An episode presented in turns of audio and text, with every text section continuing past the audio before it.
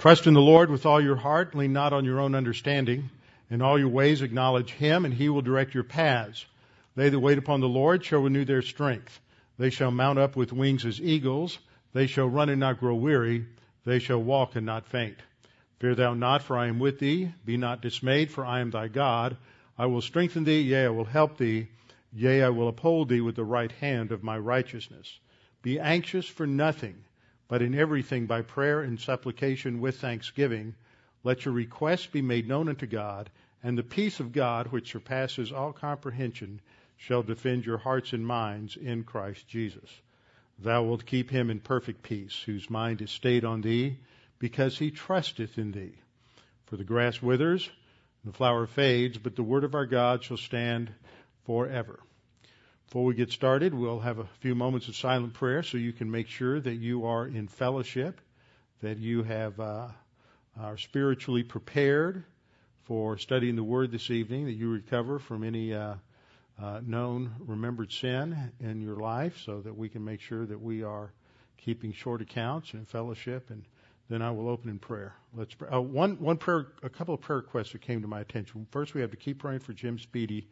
Uh, he's having a tough time in uh, recovery in ICU over at Memorial Hospital. And then Jim Myers called me this morning. He flew to San Jose today. He's teaching in a church there sometime this week, and he'll be back uh, this week.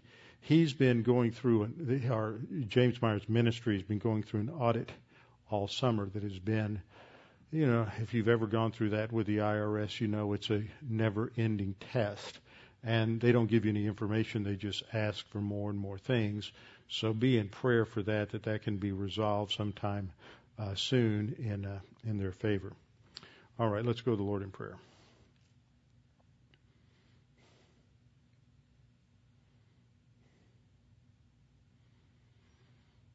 Now, Father, we're indeed grateful that we can come to you in prayer. We know that you hear us. We know that we have the Lord Jesus Christ and God the Holy Spirit who intercede for us. And it is on the basis of the work of Jesus Christ on the cross that we know that we have direct access to your throne of grace because he is our high priest.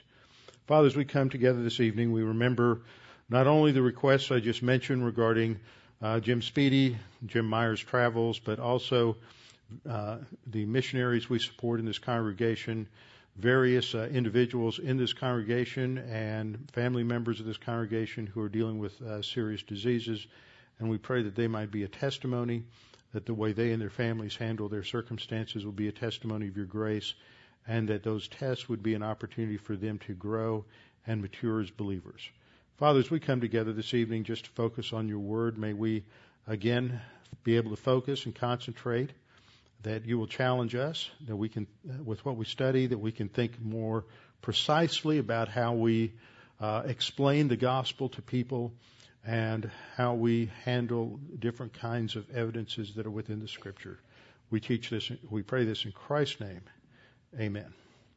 Okay, last time, as we get into Acts chapter 4, I paused a minute to talk a little bit about uh, a topic called apologetics. And this is, this is important and it's sometimes misunderstood. Sometimes when people hear apologetics, they hear apology. It doesn't mean apology. It is a, a word, apologia in the Greek. In fact, Paul uses it to describe his, um, his defense or presentation of the gospel to, uh, I think it's uh, Festus uh, later on, Felix and Festus later on in Acts. It's um, uh, used specifically by Peter in terms of a um, command for every believer that we're to sanctify the Lord in our hearts and always ready to give a defense to everyone who asks you a reason for the hope that is in you. It is just a clear, precise, uh, logical explanation of something. It's used in a courtroom to refer to different presentations of a case in, in a legal sense, either for or against somebody. But in the sense in Scripture, it is a sense of giving a clear, understandable, that doesn't mean they will understand it, but you have a clear way of logical presentation of the gospel based on scriptures to those who are uh, going to listen, uh, those to whom you are explaining uh, the gospel. It's not an apology, neither is it a synonym for Christian evidences. Some people think of it that way.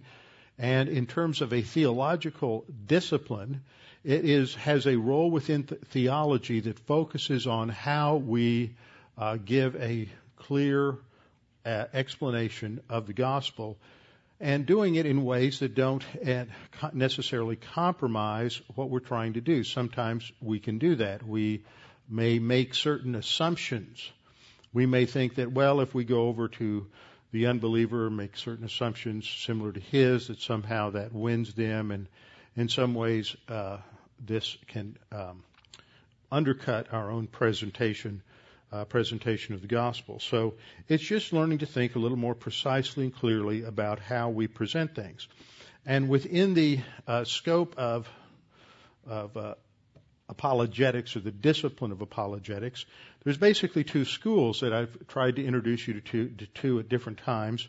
And one is a school that's referred to as evidentialists, and the other is a school that's called presuppositionalists.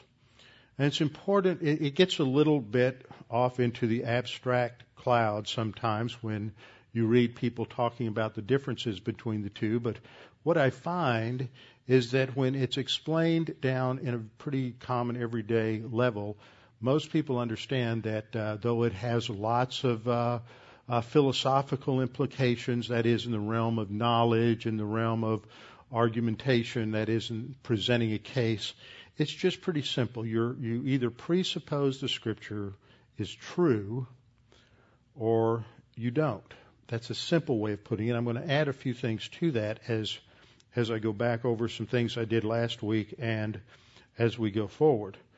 The key issue ultimately has to do with an authority issue. And the authority issue has to do with the basis for knowledge. How do we know something is true? If I say God exists, you say prove it. How are you going to prove God, if God is the source of everything, is the creator, to what authority will you appeal that is higher than God? Are you going to appeal to reason, as if reason in and of itself is higher than God?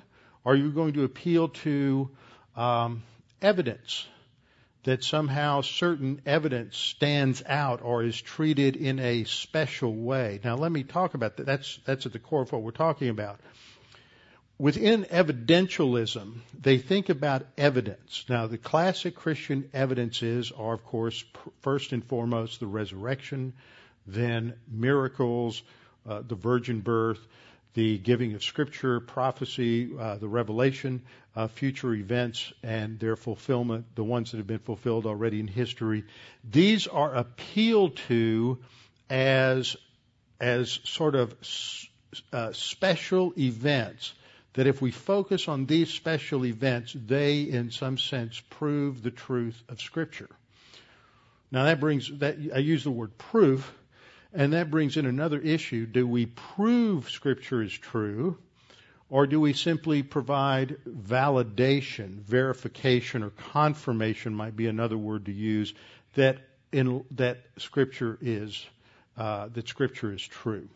So, what happens in classic uh, evidentialist approach, they'll go to one of the three systems of knowledge and appeal to that as if it is a realm of neutrality between the believer and the unbeliever. Rationalism just focuses on uh, autonomous reason, uh, empiricism on uh, the ev- uh, physical evidence that's seen, felt, um, that is historically based, Mysticism, of course, appeals to some sort of inner inner light.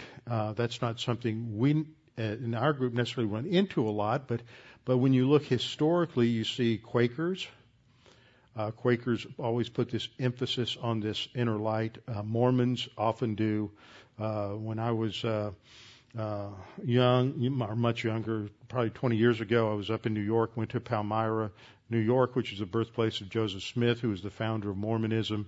And I had a little 78 year old uh, curmudgeon of a man who had been a Southern Baptist deacon for years, and, uh, and he had converted to Mormonism in his late 60s. And I said, Well, how do you know it's true? And he says, Oh, I had the burning in my bosom. That's a big catchphrase in Mormonism. It basically means I had liver quiver. And that told me it was true. That's, that's mysticism. Well, how do you know you didn't just, you know, eat a bad piece of meat or something? How do you tell the difference? And in presuppositionalism, it's a assumption that God has revealed certain things to us, and it's, we have to operate on, exclusively on the basis of His revelation. Now, I've been going back doing a lot of reading on this recently because I, I go through this every so often. Each time, I always sort of see something or read something or discover something I haven't seen or discovered before, and I did this time. Go to Romans 1:18 and 19. I mean, you don't have to turn there, but we go to Romans 1:18 and 19, which is a foundational verse here. For the wrath of God is revealed from heaven against all ungodliness and unrighteousness of men who suppress the truth in unrighteousness. Because, and here's the, here's a very interesting, important phrase, and I just hadn't caught this before, and I haven't gone back to see how I taught this when I did Romans 119, but um, the King James and New King James translations insert a may there because what may be known of God is manifest in them. What that introduces, that's translating it into English as a subjunctive, introduces the idea that they don't really know God exists. It's just potential knowledge that God exists.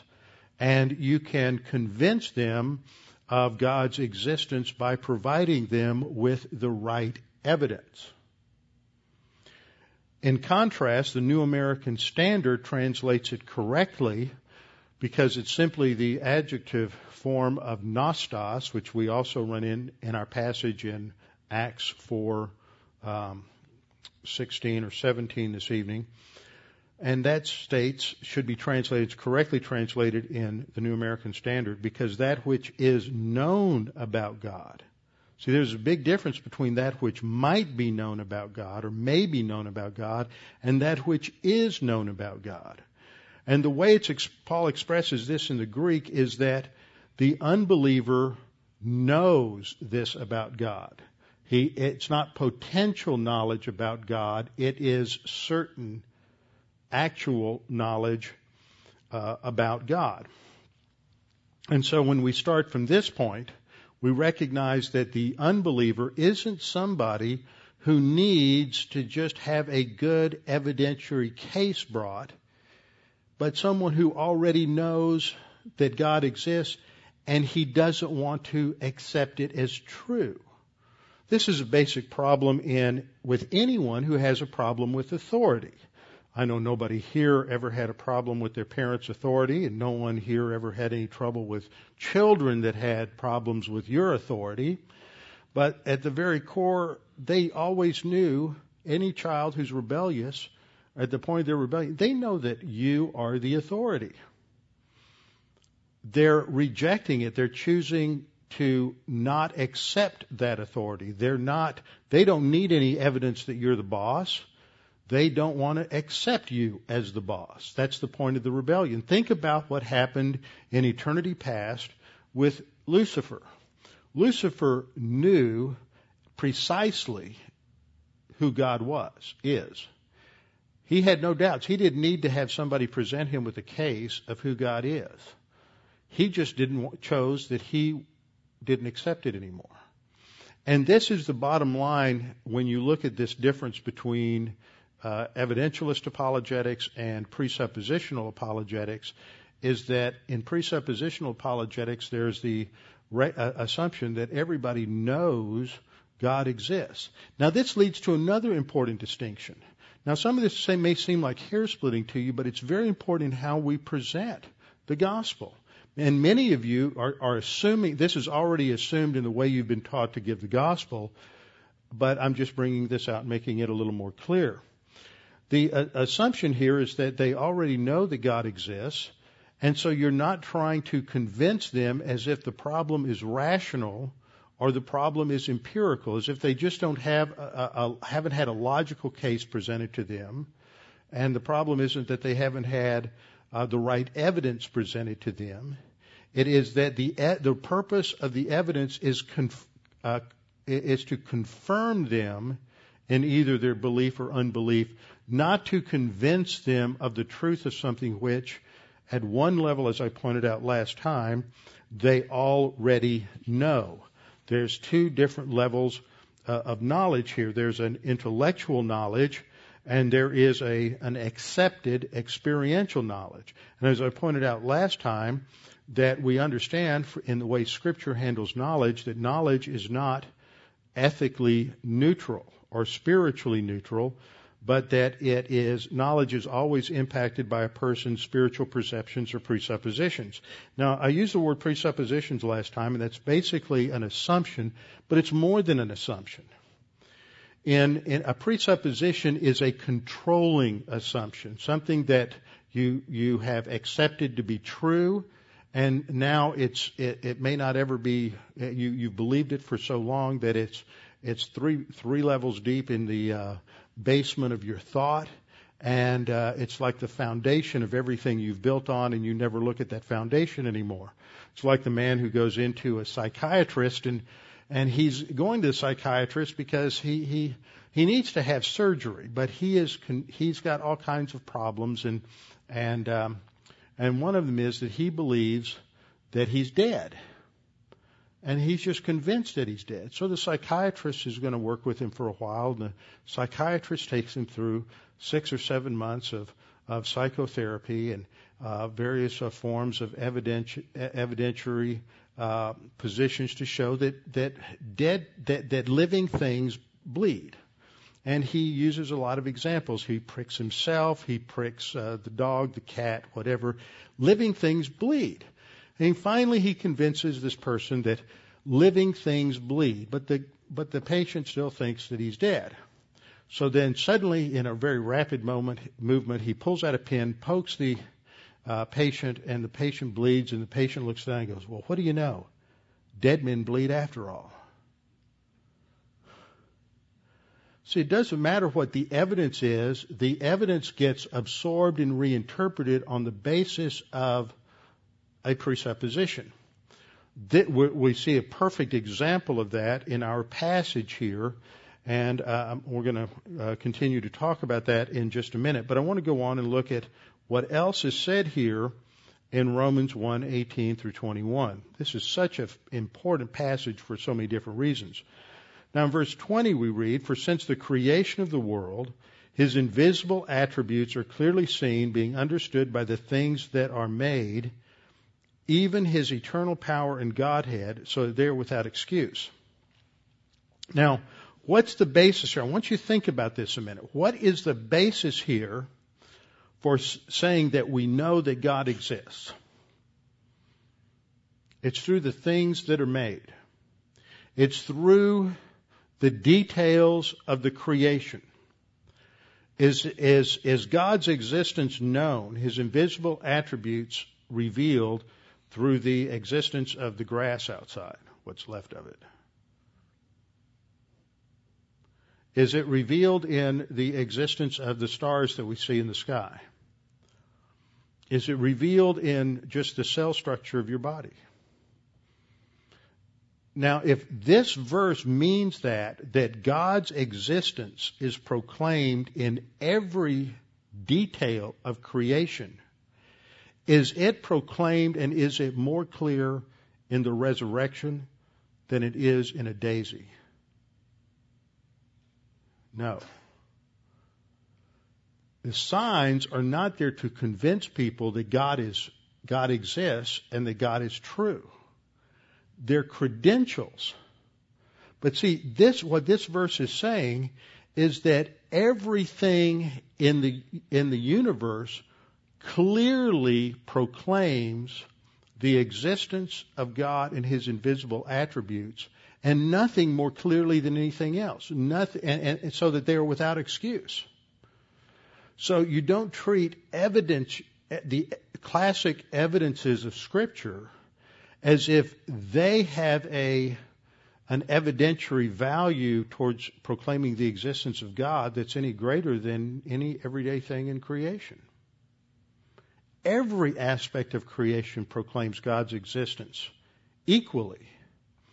The role of the signs is different. It is not to convince people that God exists or that it's true.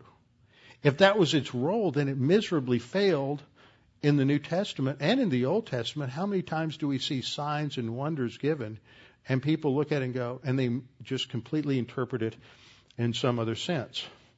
If we look at Acts 4, 16 and 17, we recognize that, well, let's go back to just, just prior to that statement in verse, um, verse 14. And seeing the man who had been healed standing with them, that is, standing with the apostles, with Peter and John and the others, they could say nothing against it. They can't deny what's right in front of their eyes. Now they're going to deny Peter and John's interpretation of that, but they're not going to deny, they can't deny that this person has been healed.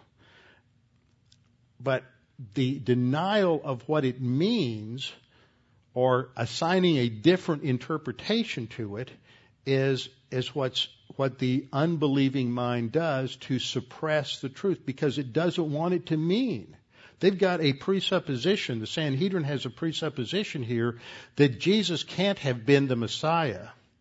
And it won't matter how much evidence you give, it won't change their mind. You've all heard the saying, don't confuse me with facts, my mind's made up. That expresses the role of a presupposition. They are, they have made a choice. They are choosing not to accept the interpretation of those facts. They, the facts are there. This is the same thing that happens in the creation evolution debate. The creationist and the evolutionist both look at the fact of a fossil and agree on the fact of the, the fossil and what it represents. But the evolutionist is going to assign a different meaning and value to it than the creationist will.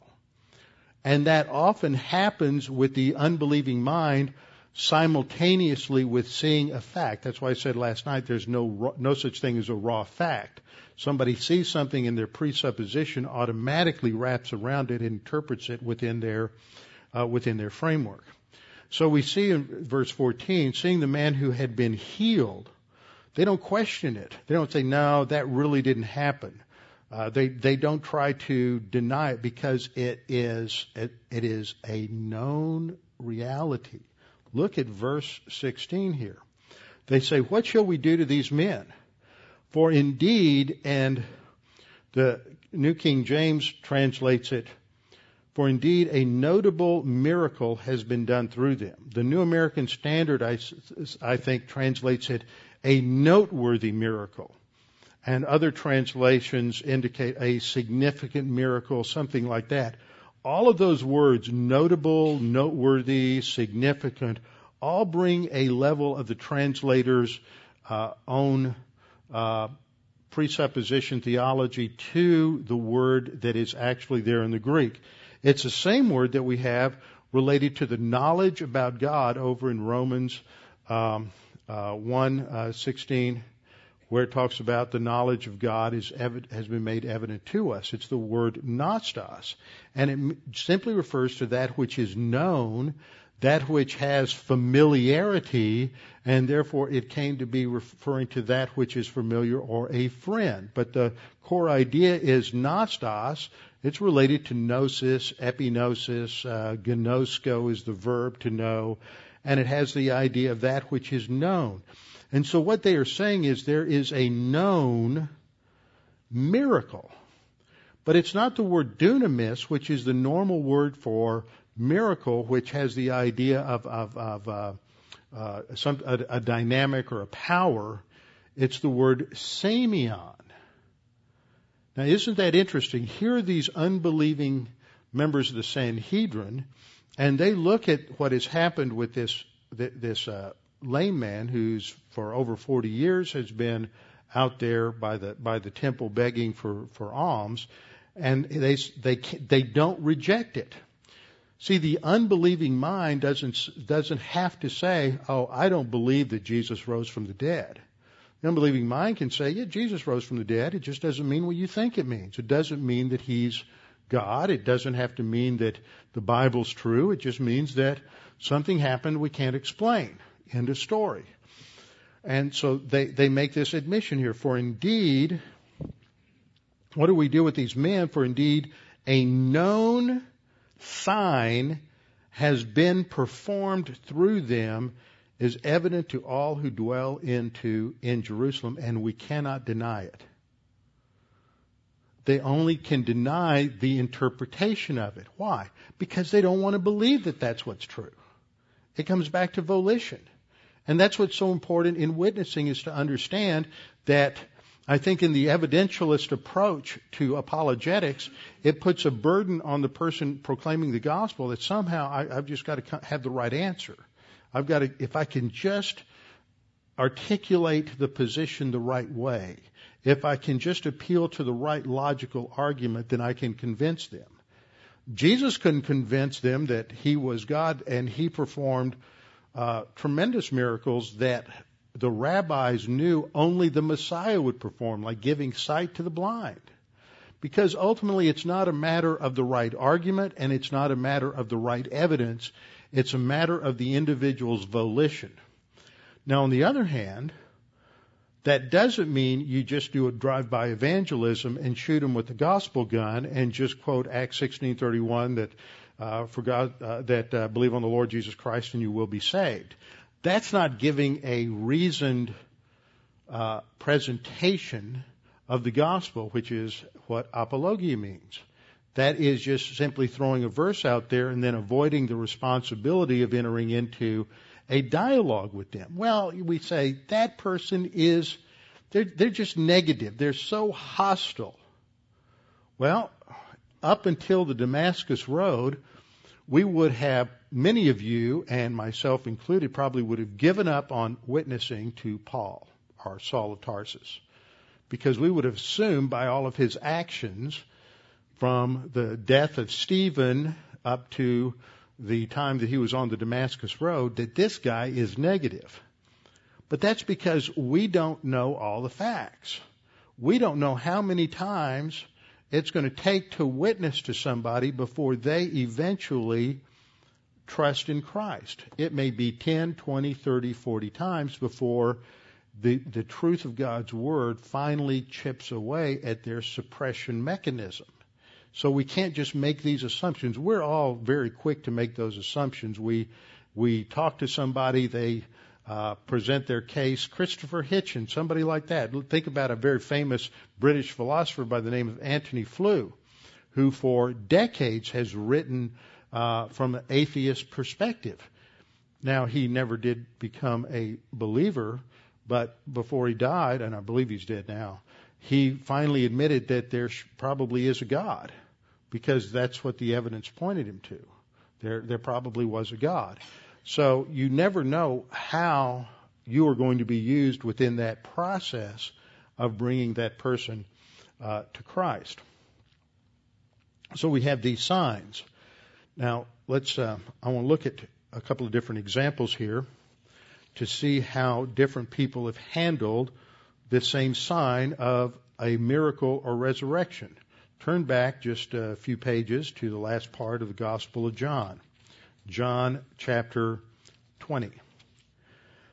John chapter 20. Now, in John chapter 20, we have the appearance. Uh, Jesus Christ has already appeared to 11, or 10 of the disciples. Judas is dead and gone. Thomas wasn't present.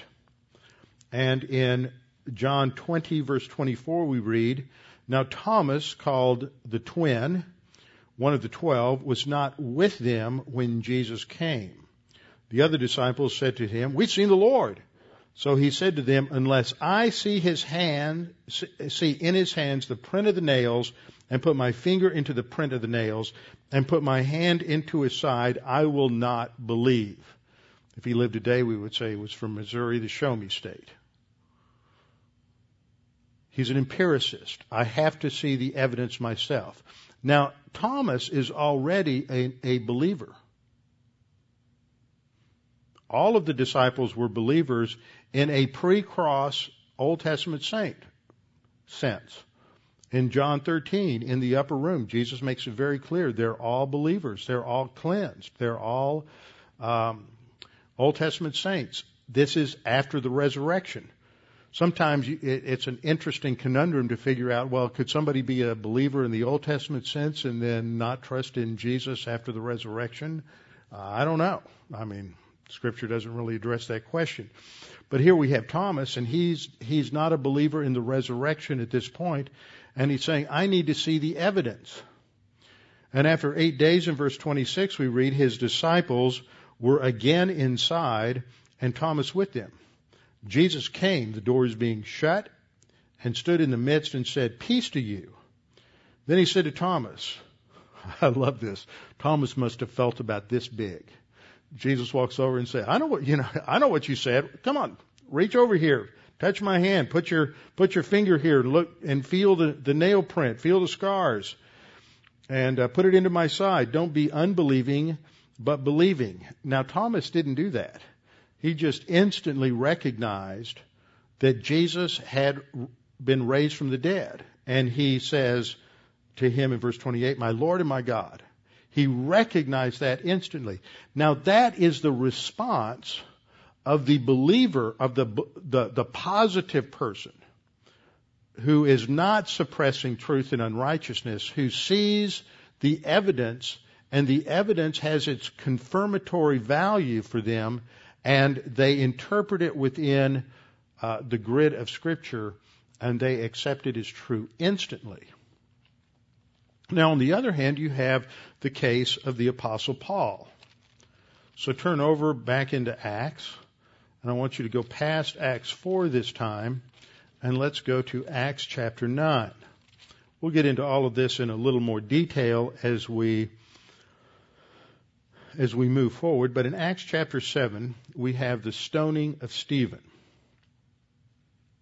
This is the um, uh, this is the uh, first martyr of the church, and we read at the end of Acts chapter 7 that Stephen knelt down, cried out with a loud voice, Lord, Lord, do not charge them with this sin. And when he had said this, he fell asleep. Now, the first verse of the next chapter, now Saul was consenting to his death. See, in verse 58 of the previous chapter, we read that when the uh, Sanhedrin hauled um, Stephen out of the city to stone him, they took off their outer garments and they threw him at the feet of a young man named Saul. So Saul is consenting to his death. It's, and at the same time, a persecution arose against the church at Jerusalem, and they're scattered throughout the regions of Judea and Samaria, uh, except for the, the apostles. And so it's during this time that uh, Paul, or Saul of Tarsus, continues to feed his hostility to the Christians. Now look at the beginning of chapter 9, verse 1.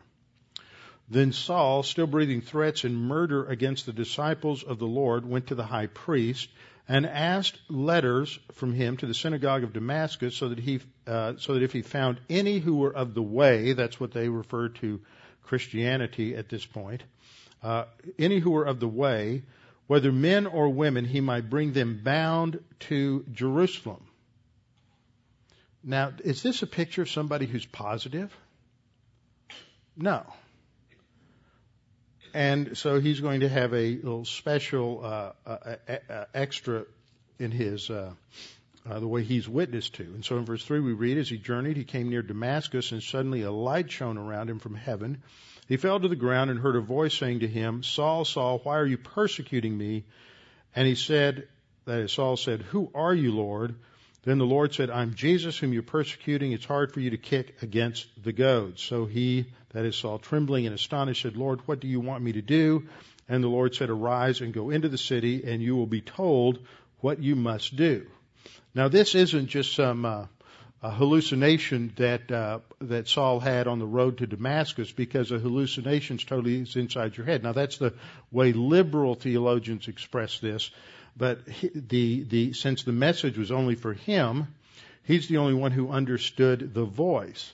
But those with him uh, heard the heard a noise. They heard the voice. They could, could not uh, understand or distinguish the words, and they saw something that was an objective reality. Now, what happens with with Saul here?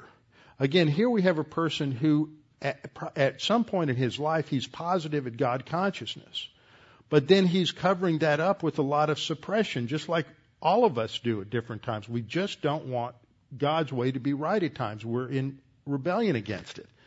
And then Jesus appears to him on the road to Damascus, and again he knows it's true. He can't continue to deny it. He doesn't continue to deny it, and now he accepts the interpretation of Jesus as the Messiah.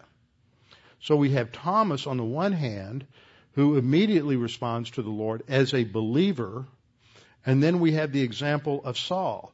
And so in both cases, in both cases, there's a use of evidence that Jesus rose from the dead, but it is not a use of evidence that is setting it apart as something uh, unique and distinct among other aspects of, of creation. It is a confirmation of the message. It is not overcoming a deficit of knowledge or a deficit of evidence. The evidence has been there, uh, has been there all along. Now, what's interesting when we also when we look at this passage in Acts 4:16, the Sanhedrin says, "For indeed a known sign has taken place." They can't deny it. Everybody knows that this healing has taken place. Nobody questions it. Nobody's raising an issue and saying, "Well, wait a minute, we should have had X-rays, or we should have uh, you know, this was some kind of uh, just a, uh, a hoax. Uh, they all knew. It, there's no doubt whatsoever, but some of them accepted the interpretation of Peter and John, and others didn't. But it's called a known sign. Now, it's important to understand this within the flow of what Scripture says about signs. So I want you to turn back with me to uh, Matthew chapter 12. We're going to look at two different passages in Matthew that talk about signs. And a sign is simply a, a confirmation or validation of something. It is not evidence in the sense of proof that something is right or wrong. It, it, it confirms that it is. The idea of proof, once again, remember, brings in the idea that you, you're appealing to this as an authority that would be higher higher than God. So in Matthew chapter 12, look at verse 38.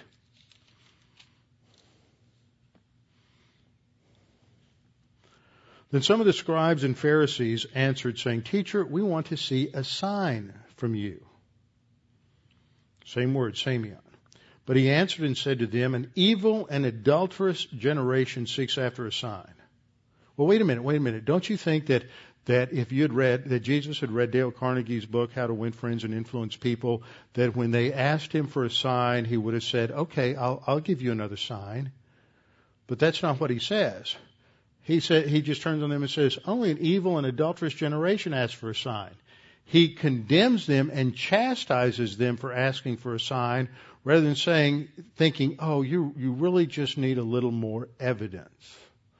See, this is how the we often think of this when we're talking to uh, some people. They they just never get to it. I, I remember some years ago, I was at uh, I was at a birthday party for someone, and there was a, a Jewish fellow there. He was a Jewish lawyer, and everybody at the party knew him and had known him because he was personal friends with the host and he had been to a number of, of these kinds of social gatherings. And he had been um, witness to over the years, probably, I don't know, 50, 60 times. Gene witnessed to him uh, that day. Uh, many other people witnessed to him. Um, in fact, at that particular party, I think there was only one person who did not uh, sit down with this guy and explain the guy. And that happened almost any time he came around. And he loved to talk about it. But he always wanted more evidence. He always wanted something more. He he never was and I've run into people like that. They just they just like talking about it, but they're never going to believe. I mean, I can't say that absolutely, but they're probably never going to believe. They just always want a sign. And so Jesus recognizes this and he says, An evil and adulterous generation seeks after a sign, and no sign will be given to it except the sign of the prophet Jonah. For as Jonah was three days and three nights in the belly of the great fish, so will the Son of Man be three days and three nights in the heart of the earth. That's the sign, the sign of the resurrection. Now turn over a couple of chapters to Matthew chapter 16. And we're going to see a, another confrontation, this time not with the Pharisees and scribes, but with the Pharisees and Sadducees. Then in, we'll look at verses 1 and uh, 1 through 4. Then the Pharisees and Sadducees this time came and testing him asked that he would show them a sign from heaven. He's already given them numerous miracles and signs. They just always want it's it's something else. They're asking for proof on their terms, and that's this is the problem. They're asking for proof on their agenda, and they've already been given objective validation of the claims of Jesus.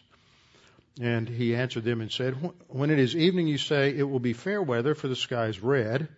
And in the morning, it will be foul weather today, for the sky is red and threatening. Hypocrites.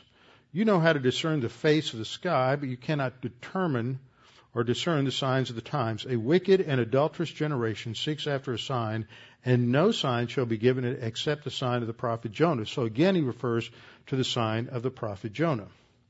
And then when you look at 1 Corinthians 1:22, Paul says, "For Jews request a sign, and Greeks seek after wisdom."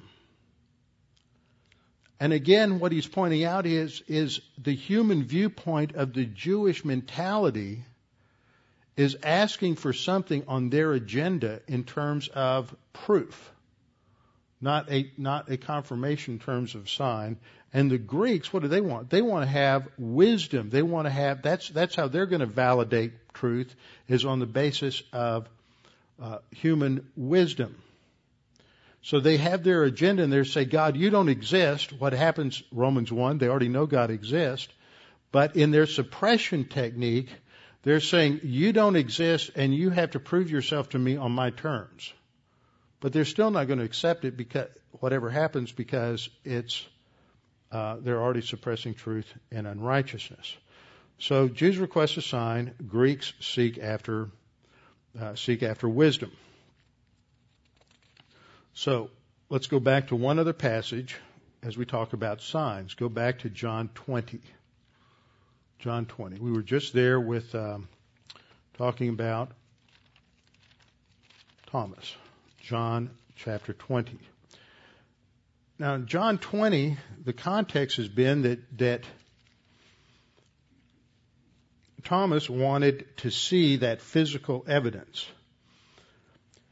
And Jesus replied to him in verse 29, he says, Thomas, because you have seen me, you have believed. You've had a little additional empirical data here and you believed. Blessed are those who have not seen, who lacking any sign or additional confirmation, those who have not seen, and blessed are those who have not seen and yet have believed. And then John inserts his comment. This is the doctrinal teaching point in verse 30 and 31. He says, and truly Jesus did many other signs, semeion. Now John is well known, the Gospel of John is well known as having eight signs. The first sign is the turning the water into wine at the wedding of Cana. And then there were additional signs which Jesus performed that John focuses on which validate his claim to be the Messiah. The eighth and final sign is the sign of the resurrection. So he concludes his gospel by saying that Jesus did many other signs in the presence of his disciples, which are not written in this book. But these, these what? What's the context? These signs these signs, that is, these eight signs that are in the Gospel of John, these signs are written that you might believe that Jesus is the Christ, the Son of God, and that believing you may have life in His name.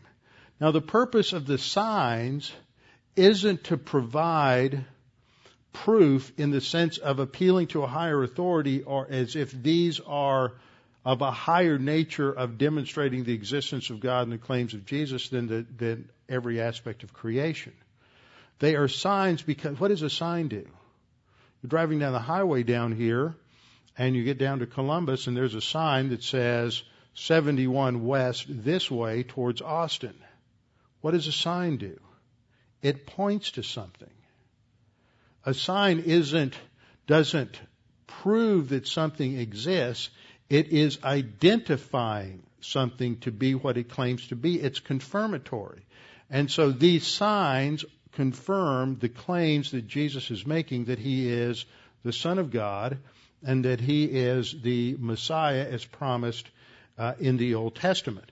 So there's nothing wrong with the proper use of signs and evidence. See, this is one of the claims from people who haven't really read, uh, people like Cornelius Van Til and others who teach presuppositional apologetics. They often make certain claims that um, uh, that are untrue. Say they don't believe in evidences. No, they don't believe in the wrong use of evidence or the wrong use of signs. Signs have a specific role. God always confirms what He does in history uh, through external verifiable events. But they're not there in the sense of proof that the unsaved mind needs more evidence. The unsaved mind already has all the evidence it needs.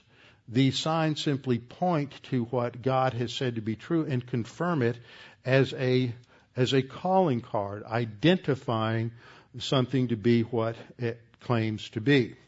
So let's sort of summarize what I've done with this. First of all, evidence is not neutral. Evidence is not neutral. Any, any fact, any event is going to be immediately interpreted based on the presuppositions of the person there. Now, if that person ha- is an unbeliever and their presupposition is that, that God can't work this way because that would be grounded in arrogance. And arrogance, arrogance is tenacious. Arrogance doesn't want to give up. Uh, when you're operating on arrogance, it doesn't matter how much evidence there is. We live in a time right now when what's happened in this nation and internationally, because it's not just this nation, but it's nations all over the earth, have been operating on models of economic theory that have brought us to the brink of worldwide economic collapse. In the United States, it's primarily been the domination since the 1930s of Keynesian economics, uh, John Maynard Keynes. And this is the idea that, that money is basically relative. You don't need, that's one reason we went off the gold standard under Nixon back in the, uh, uh, what, 1970, 69, 70, somewhere in there, uh, that there's no absolute value to money. And that, that all you need to do to get out of a bad economic situation is for the nation to print more money and, and spend more money. And that's why you see one segment of politicians saying, no, we need to just spend more money. We need to have another, you know, we've had QE2, we need QE3, then QE4. We need another stimulus package. We just need to print more money and pour more money into the economy. But it hasn't worked. There was a tremendous editorial in the Wall Street Journal at the end of last week that pointed out that the Keynesian bag of tricks is now empty. They've thrown everything they have at, at the economy and it hasn't worked. But arrogance is tenacious. They're not going to believe that the problem is their whole approach to, to money and to the economy. Because to admit that means that everything they believe is false. And they can't accept that. That version of their pagan arrogance is tenacious. Then you, you have, in contrast to that, you have um, uh, Milton Friedman's uh, and the Chicago, what's referred to as the Chicago School of Economics, and you have Ludwig von Mises and the uh, uh, Austrian School of Economics, which are based on a more realistic view of of money and finance. And when somebody's operating on a Keynesian system, and that's their, that's how they were trained. That's how they were brainwashed in in in, in their education system. When they hear a a, a um, someone from the Austrian schools talking about uh, economic theory, might as well be speaking Chinese to them. That's why you see this conflict going on. You'll hear some politicians stand up and say, you know, we've got to quit being so polarized. We have to quit being so so ba- basing all of this on on I- I- ideals. Ide- it's just idealism. We have to get practical. Well, you usually hear that from the from the Keynesians on the left. You got Keynesians on the right too. That's why this is such a mess. But you usually hear that from the Keynesians on the left, and the problem is, is that whoever's saying that, it's just a polemic, uh, just a ploy, it's just rhetoric. But the problem is, is that the, you, you can't expect them not to operate on their belief system. That's absurd. And the conservatives, especially the Tea Party, for the most part, I, mean, I, I read an article not long ago. There was an interview with Michele Bachmann, and somebody asked her. Um, I'm not necess- I'm not endorsing her, but somebody asked her, said, "Well, you go to the beach. What do you read when you go to the beach?" Well, I read Milton Friedman, and um, I read uh, Hayek and I read uh, von Mises, and the reporter probably didn't even know who those people were or are, and had no clue. But what impressed me was that she's at least reading the right people and knows their names and who they are, and most of the politicians on the left don't have a clue and never heard of them.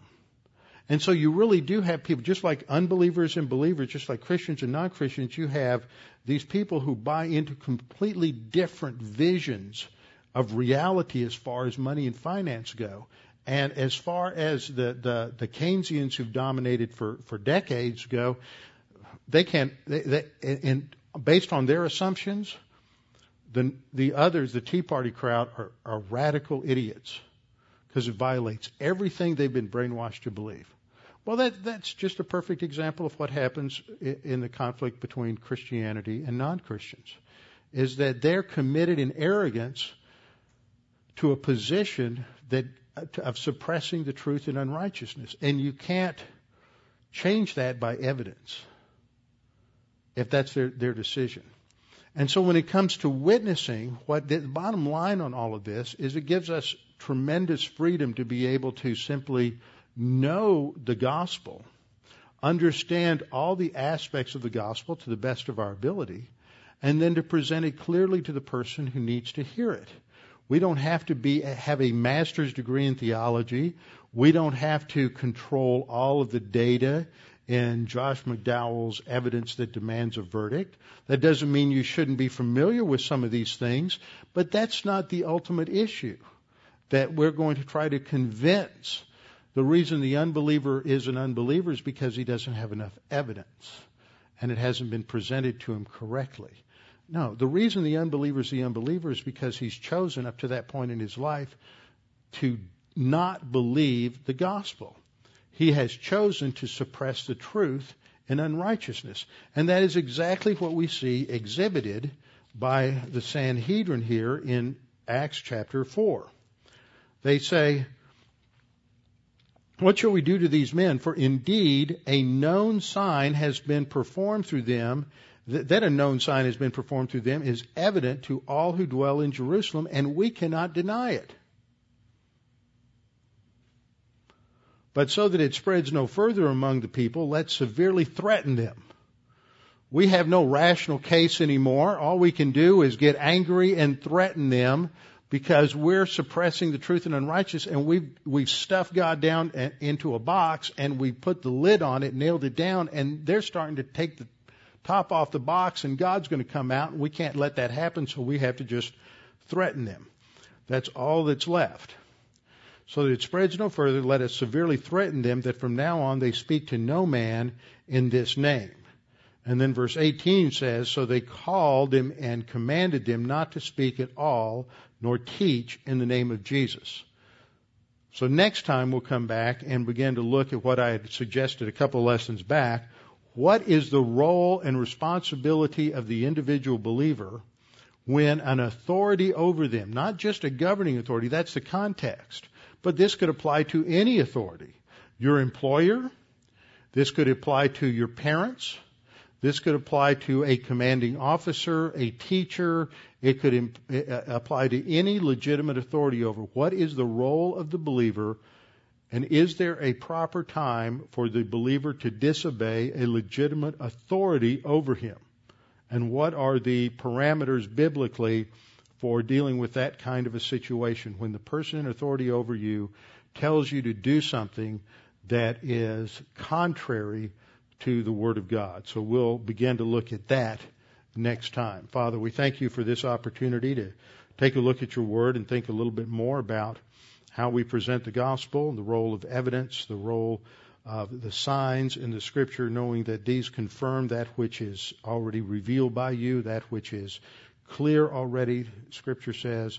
Help us to understand that uh, unbelievers already know you exist, that part of what takes place when we talk to them is to help expose that which they're trying to suppress and just to help them understand the truth of the scripture that you have loved all of us in such a way that you sent your only begotten Son, that whosoever believes in him should not perish, but have everlasting life.